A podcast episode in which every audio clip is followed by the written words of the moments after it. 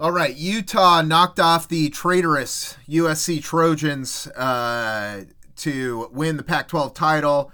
Uh, we've got previews of all eight of the bowl games this year from a, after a tremendously successful uh, season for the Pac 12.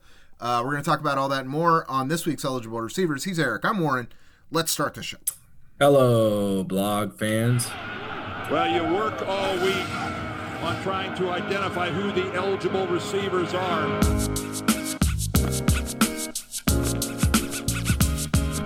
This is Eligible Receivers, the show where we review last week's Pac 12 action, pick next week's Pac 12 games against the spread, and keep track of our picks over the course of the season. So, only one game last week, or last week, two weeks ago at this point, now that we're recording this. Utah on USC in the Pac 12 title game. Uh, these teams met during the regular season, and USC, frankly, choked away a game. Utah was able to win it late by going for two. Uh, and USC got on top of this thing early. It was 14 to 3 after the first quarter, uh, but brother, uh, the dam broke, and Utah ran away with this thing 47 to 24. I saw at one point they were on like a 34 or 37 to 7 run or something. I mean, they I mean, it really, it really was a story of like three components of this game, which was the first quarter, USC won it. Yep. The next 35 points that Utah scored put the game away, basically, and then USC kind of scored a few points late to make it appear a little bit more competitive, although not that much more competitive. Um, and uh, yeah, Utah just kicked the shit out of USC in this game. Yeah, I mean it was. Uh, I mean, I, I, said fourteen to three. USC actually gotten it to seventeen to three in the second quarter, and then uh, it just started coming uh, for Utah. And USC uh, was able to get it back to a three point game in the fourth quarter, but then Utah scored the last three touchdowns. I mean, just running the ball over them. I mean, basically doing. I mean, you know, it's like 310 yards passing for Cam Rising, which is like. Uh, 600 yards at any other school. Uh, yeah. And kind of indicative of what we've been talking about at points this season, saying that USC much improved certainly this year, but also like their defense really isn't that fantastic. And they get in, in this game where they lose a turnover battle, and which is something they've been winning dramatically all season and their their defense is just not up to the standard of a Pac-12 champion, much less a, a college football playoff participant. Yeah, I mean, you and I are going to have a hard time objectively talking about this game because it was the worst possible outcome for our beloved Huskies. Oh yeah. I mean, it absolutely turfed their I mean, not only their, you know, New Year's Six game. I mean, it just it just took a it took UW from a Rose Bowl berth to the Alamo Bowl, yeah, which precipitous fall, and so it's hard to um, uh, disconnect from that. But from a like overall standpoint, these fucking traitorous USC Trojans leaving the Pac-12 because they can't whatever they can't they can't be the leaders of a conference anymore. They need to go be the fourth best team in the Big Ten. Yeah. Um, you know, like from a from that standpoint, this is just justice, right? Like getting their ass kicked by Utah, a team they don't even know about or respect in any way. Yeah.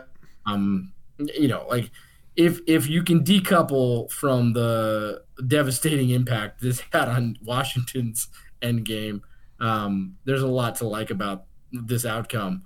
Um, but I can't because I am emotionally attached to Washington. So that's that's the problem I have. Yeah, I mean, obviously, I was disappointed when Washington lost their shot to be in the Rose Bowl against the Penn State team. That you know, it would be nice to get a, a rematch against those guys in a big bowl game, losing to the Saquon Barkley team. Uh, I think it was that seventeen. Yeah, I was. was. in the Fiesta Bowl. Yeah, Fiesta Bowl. Uh, it'd be nice to play those guys again. They're certainly of like the Big Ten elite schools. They're more beatable than Michigan or Ohio State. So you know, Washington would have been in the game and in with a shot to actually win it. So instead, Washington gets. Uh, well, we'll talk about that in the next segment. The, so the other news uh, that happens. Uh, how about Oregon's offensive coordinator uh, Kenny Dillingham? Did we talk about him getting hired by Arizona State? No, because it hadn't happened yet. There you go. Uh, and who knows? Oregon's offense was awesome this year. Like at points this year, they looked like as uh, uh, when Bo Nix was really running it, I mean, he, he was having these games where he'd throw for 300 yards, run for another 80, and like you know, uh, account for like six touchdowns. And that wasn't like a wild game for him. That was like he had a good handful of those this season. So their offense was super. Uh, you know, uh, it warranted uh, attention for the offensive coordinator, considering Lanning's defensive guy. Uh, and apparently, read in the articles about this that uh, Arizona, that Dillingham, I guess, was an Arizona State guy, and this was like a dream job for him. So, uh, you know, good hire. They got somebody with like some familiarity with college football, which is a change of pace from Herm Edwards.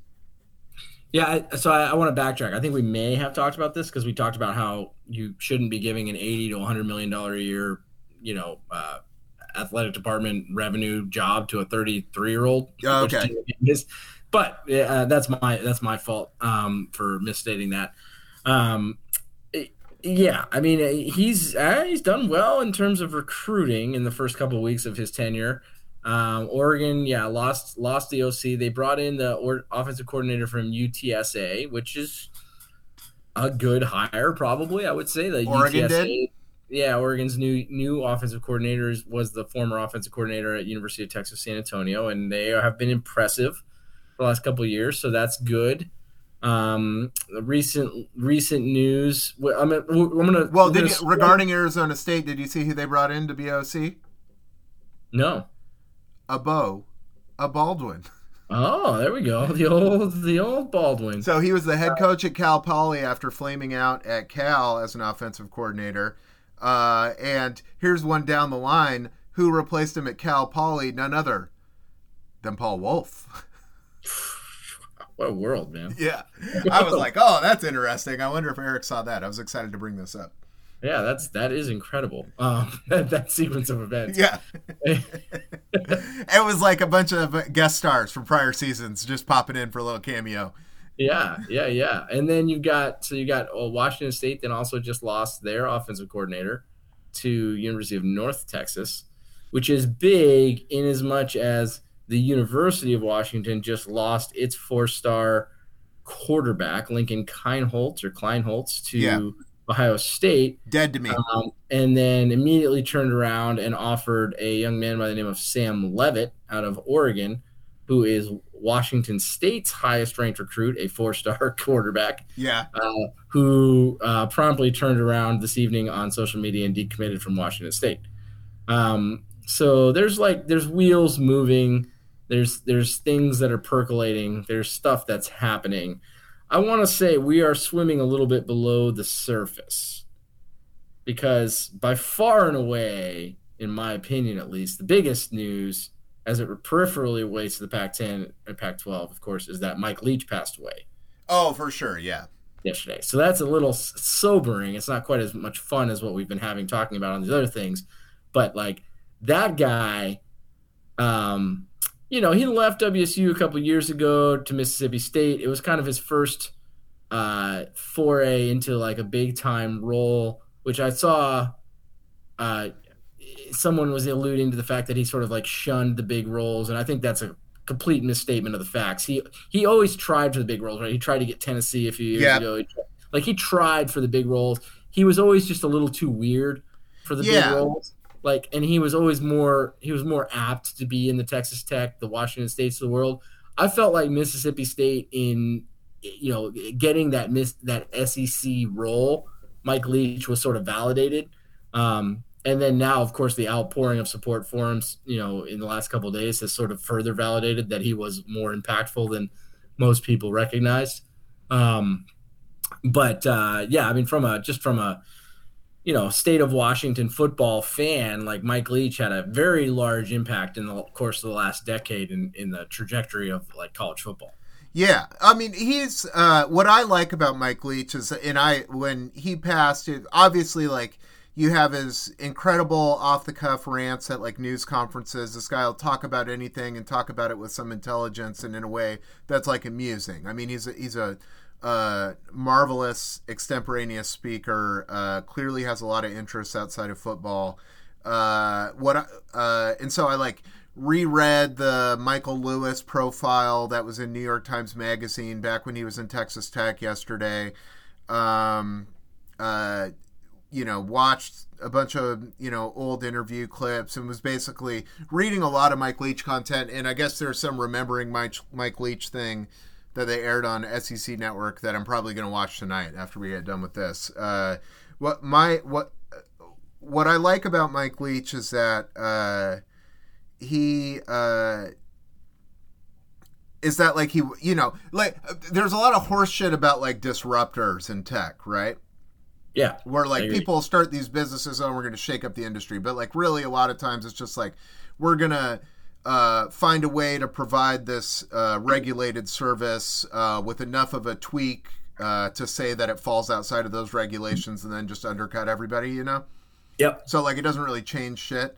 Uh, he truly disrupted college football. Like he he when there was a way that people thought it should be done, he looked at it and said, "Nah, I think we can do it this way," uh, and proved his point at bad jobs. Like he's the the best bad job coach uh, of all time potentially. Like Texas Tech is not a was not a top half Big 12 job. Washington State's not a top half Pac 12 job. Uh, Mississippi State's not a top half SEC job.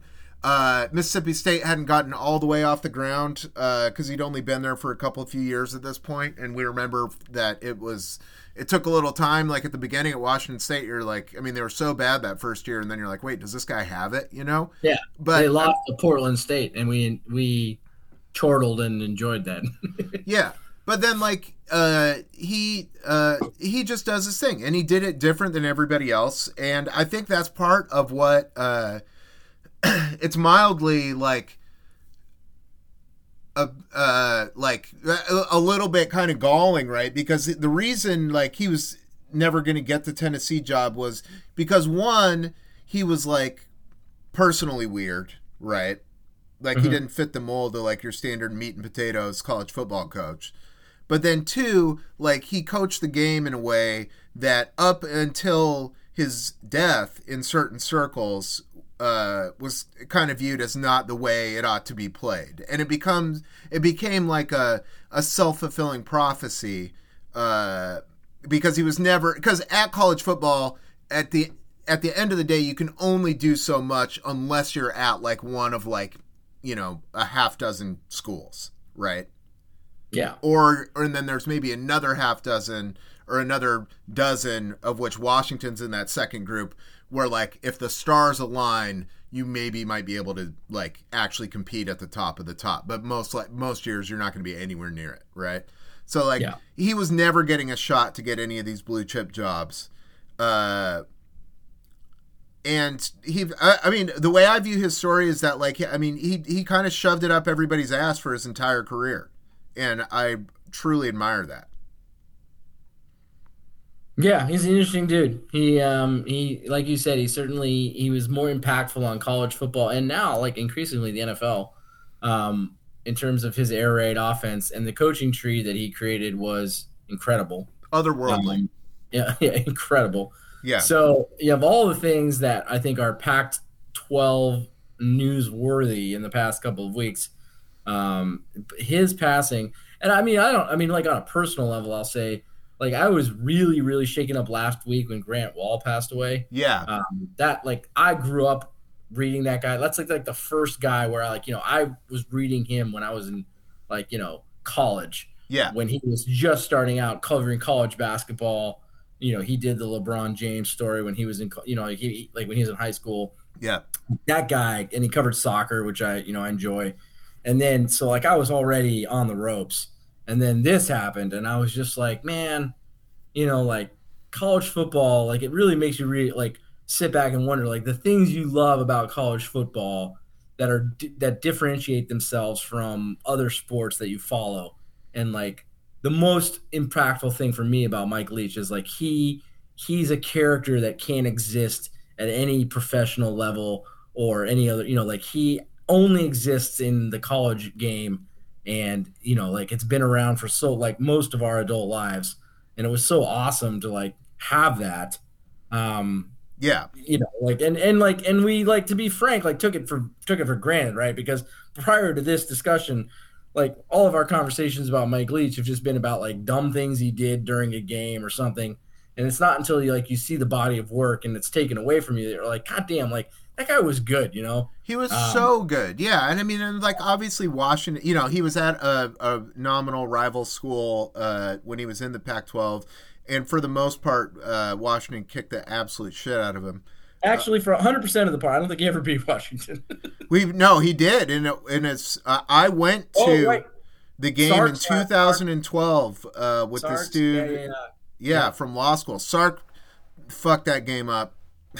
We were Royally. we should have never lost that game, uh, Yeah. but Sark, you know, had like a score and a half lead and got conservative, and then WSU came storming back, and then one the second when Washington needed to score, you know, we like went down the field like there wasn't even a defense to get the game into overtime at least, but then Washington fucked it up at the end and.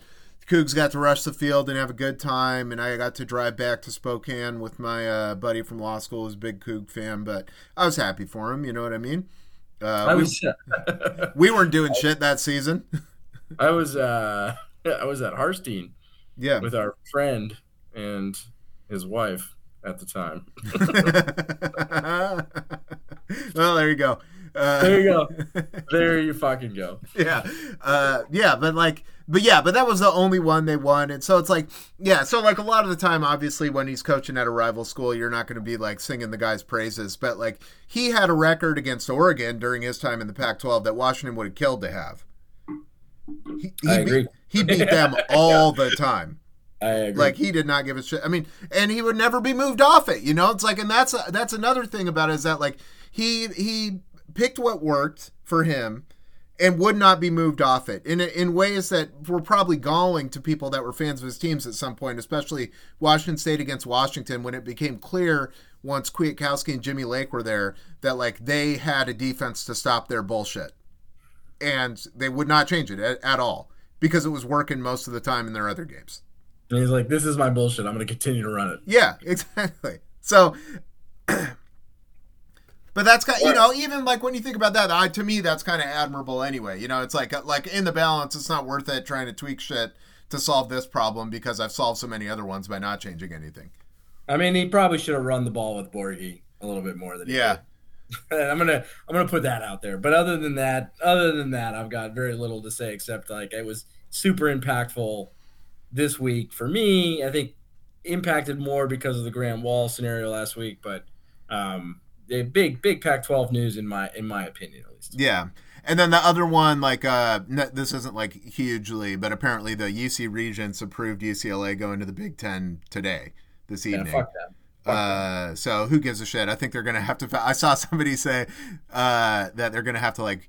They were debating the some stipend or something UCLA would have to pay to Cal out of their Big Ten money, and I saw somebody on Twitter use the phrase "calimony,". Perfect. which made me. I thought that was a good one. There you go. Yeah. Uh, so that was good. All right, so let's do some bowl games. Let's call them up. First up, we got Oregon State. Uh, so I've made the home team in every one of these the Pac-12 school. I don't know if that's right or wrong. Yeah. I'm not. I'm not changing it because they're all bowl games. So so fuck off. Um, Oregon State, uh, Florida. We've got Oregon State minus ten. Uh, Florida more or less doesn't have half their roster playing in this game, like for various reasons, Yeah. draft related, portal related. So that's why I believe you've got Oregon State minus ten. That's a big number for me as it relates to Oregon State, but Oregon State's a cohesive unit. Florida's a fucking mess. I'm going to take Oregon State. I'm going to take Oregon State also. I think Oregon State, because of all this, uh, you know, dropping out for the draft, uh, roster uh, attrition for Florida, uh, and Oregon State still with something to prove. They got a chance to get to 10 wins. And frankly, they were a good ass team this year. They're like an under the radar, really solid team in college football this season. Yeah, nine and three. I mean, they're they're good. Yep. All right, we get next. We got Washington State, Fresno State. Fresno State three and a half point favorites. I don't know if Jake Haener's playing in this game. I would assume he is. I believe he is. Yeah. Seeing that Fresno State's three and a half point favorites. Washington State has lost their offensive and defensive coordinators, I think, to head coaching gigs in Texas. Um, I know their offensive coordinator left today. Um, I'm, you know what? I'm going to take Fresno in this. Like Washington State just is a pitiful record in bowl games, and um, just doesn't doesn't show up for these games. Um, I'll root for the Cougs in this game. I'll, I'll back the old Cougarinos. All right. I mean, they're, they are the better team. I'm not going to argue with you there. I just, um, I just feel like having lost their coordinators, they lost the Apple Cup in you know spectacular style. Like this, just it's just I, I don't feel great about them. Um, oh yeah, lost, it's it's not a good pick. I just want to I just want to back them. Fair enough. Uh, Oregon facing North Carolina in a bowl game. Oregon minus 14. North Carolina is kind of a mess, as I alluded to in a prior, like, you know, their, their offensive coordinator left to, I think, their core, their quarterback, Drake Maye, who I really wanted to be a grad transfer to Washington or a, a, a transfer to Washington. He's young, um, is in the portal. My guess is that's what's driving this minus 14 number. Oregon has had a shit ton of guys enter the portal as well, but Bo Nix is not one of them and seems like he's going to play in this game. I I don't fucking know, man. Like this game, the number of people on Oregon's squad who have entered the portal seems alarming to me. But North Carolina is a complete mess as well. What do you got? Well, for so many of these lesser games, you know, like it's really just like, you know, if can I just watch 10 minutes of it before I make my pick because like in so many of these lower tier bowl games, it's one team cares and one team doesn't. Uh yeah, I mean, if Bo Nix is going to be there and he's going to play, then at least Oregon is going to have the capacity to score points. I don't know what North Carolina's backup situation is. I don't know what the fuck Mack Brown is still doing coaching college football. I mean, kudos to him for having a reasonably good season this year. Uh, but uh, I don't, I don't know. yeah, I'm with you. That guy should be in the studio. Like, yeah, it is. There's studio jobs available that pay really well and like when you don't need the money to begin with, like why don't you just go do that? I remember reading some feature about Mack Brown that uh, like after he had left the Texas job and about the the Vince Young game against USC, and in the locker room afterwards, he was like. Uh, trying to tell the players like do not let this be the most important night of your life you know which is like a good message in the abstract but like i think he was like uh overly concerned with uh I don't know. He, he lacked he lacked the improper perspective on life. Required. Yeah, that was a pretty important night for them. yeah, yeah. I bet Vince Young looks back on that night fondly. Yeah, that was a good ass night. Um, who knows, man? I think it's. I think once you're a football coach, it's a tough drug to kick because it seems like a pretty plush gig. Although the hours do seem unreasonable. The hours but, seem rough. They pay great you really have to suck up to a lot of high school kids, which I'm not that into. I would hate that. That's got to be tough. But I don't think he does a lot of that. It's probably like he probably pushes that on his staff. Yeah. In any event, um, okay. So Ducks, I'll take I'll take the Ducks in that one. Yeah, we were both gonna take Oregon there just because we don't know any better. Um, back the pack, as they would say. Um, so UCLA is playing Pittsburgh, and they are six point favorites.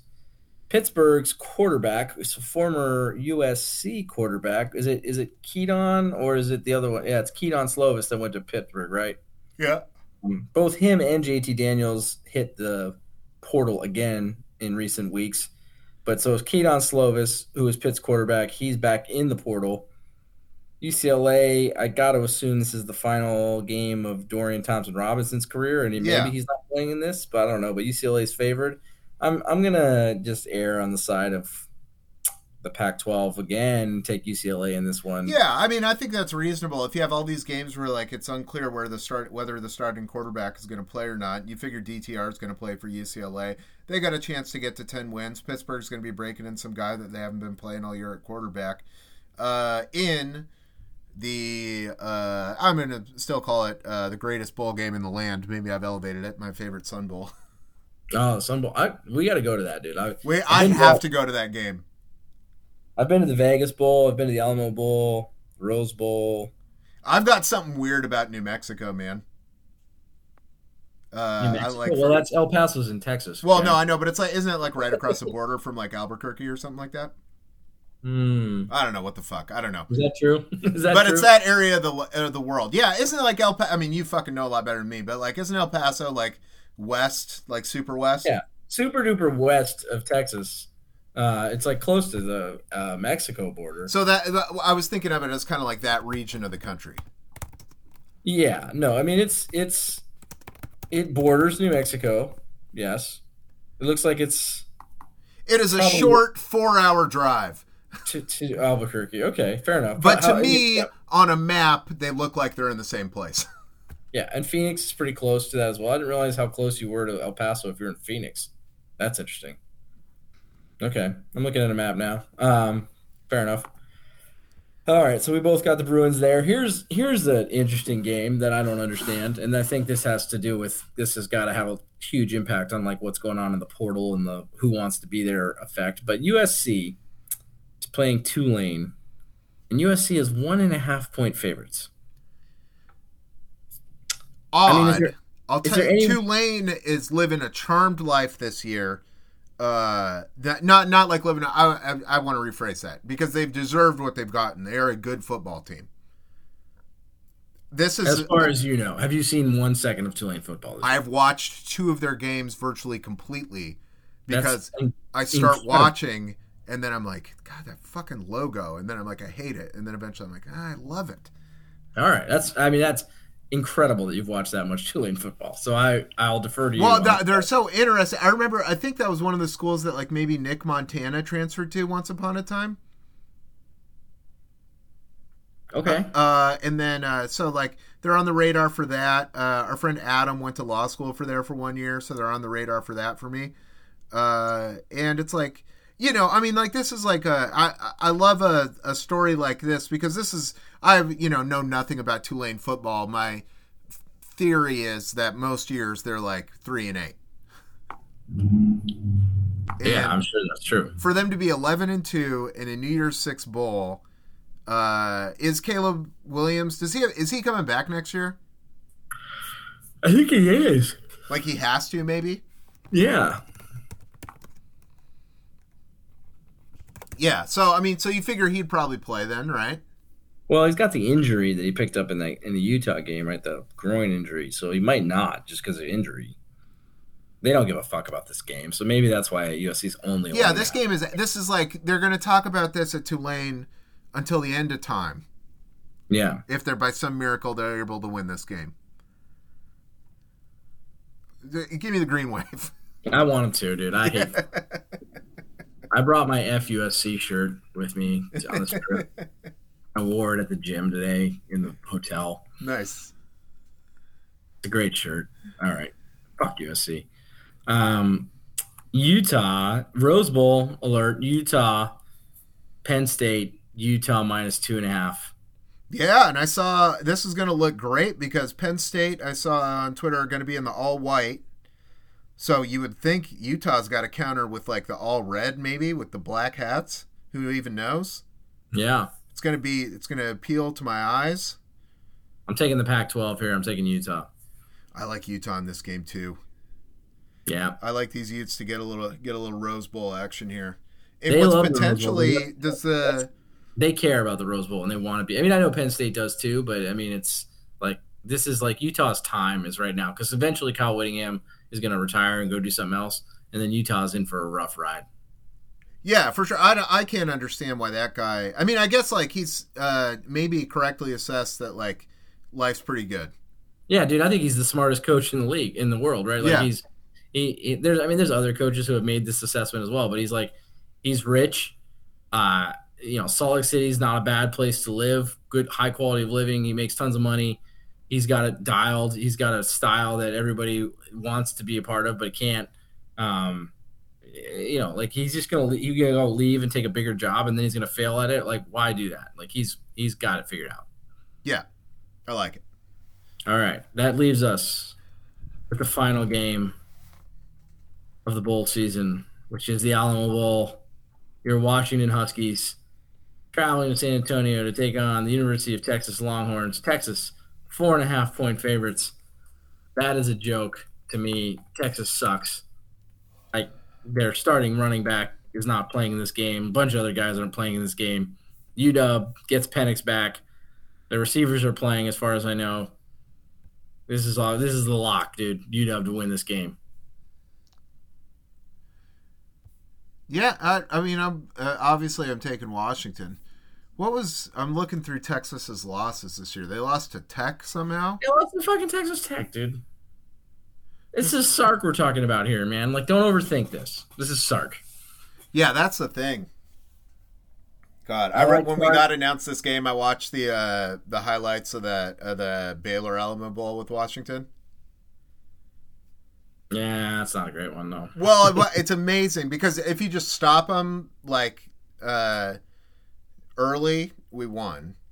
We didn't know. Yeah, but we looked great for a period of time. Like Baylor got all over us, and then we like flipped the game so hard. It's amazing that Baylor ever came back, but we just could like couldn't stop anybody, which is going to be a problem in this game for Washington. But uh, uh, we're uh, like, I mean, we truly, you know, the evidence suggests we truly have one of the great offensive coaching staffs in the nation, and uh, the personnel, at least certainly on the passing side, able to execute anything we want against anybody. You know, unless, uh, except for like the absolute top, top, top teams. And Texas isn't one of these teams, so we're gonna score. I believe that's true. Yeah. So I take the over easy, and then I like us getting points. I don't have any problem with that. Yeah, give us in the points, dude. Just have to get to this game. Can't get to it really, to be honest with you. It's way too expensive to get down there for this. Oh, for yeah, you'd have a place to stay and everything, probably, right? Oh yeah, yeah. I'd, I'd go down there in a heartbeat, but it's just not. Just uh, the timing doesn't work out this year, and the it's way too expensive. Well, that's why we uh, invest in our couches. That's right. Giant TVs. Of which I have many. That's that's exactly right. All right, um, let's do one more of these after the bowl season, maybe. Yeah, that's always fun. That's always the mark of a good season. I mean, it has it has as it has been for Tulane. It's also been an absolutely magical season for Washington. So much so that uh, I'm like not even super bothered by the fact. You know, like obviously I would have preferred to go to the Rose Bowl, but I feel like this entire year has been so house money that like uh, it's uh, I'm I'm not ups- upset. I'm not gonna let myself be upset by anything about Washington football this season. So Uh, the opening to the next show is like fire DeBoer. yeah, the bowl the bowl game was bullshit. All right. That does it for this week's episode of Eligible Receivers for Eric. I'm Warren. Thanks for listening, everybody. We will see you next week. Or in a few weeks. You get it. All right. whenever, whenever you see us, you know. All right.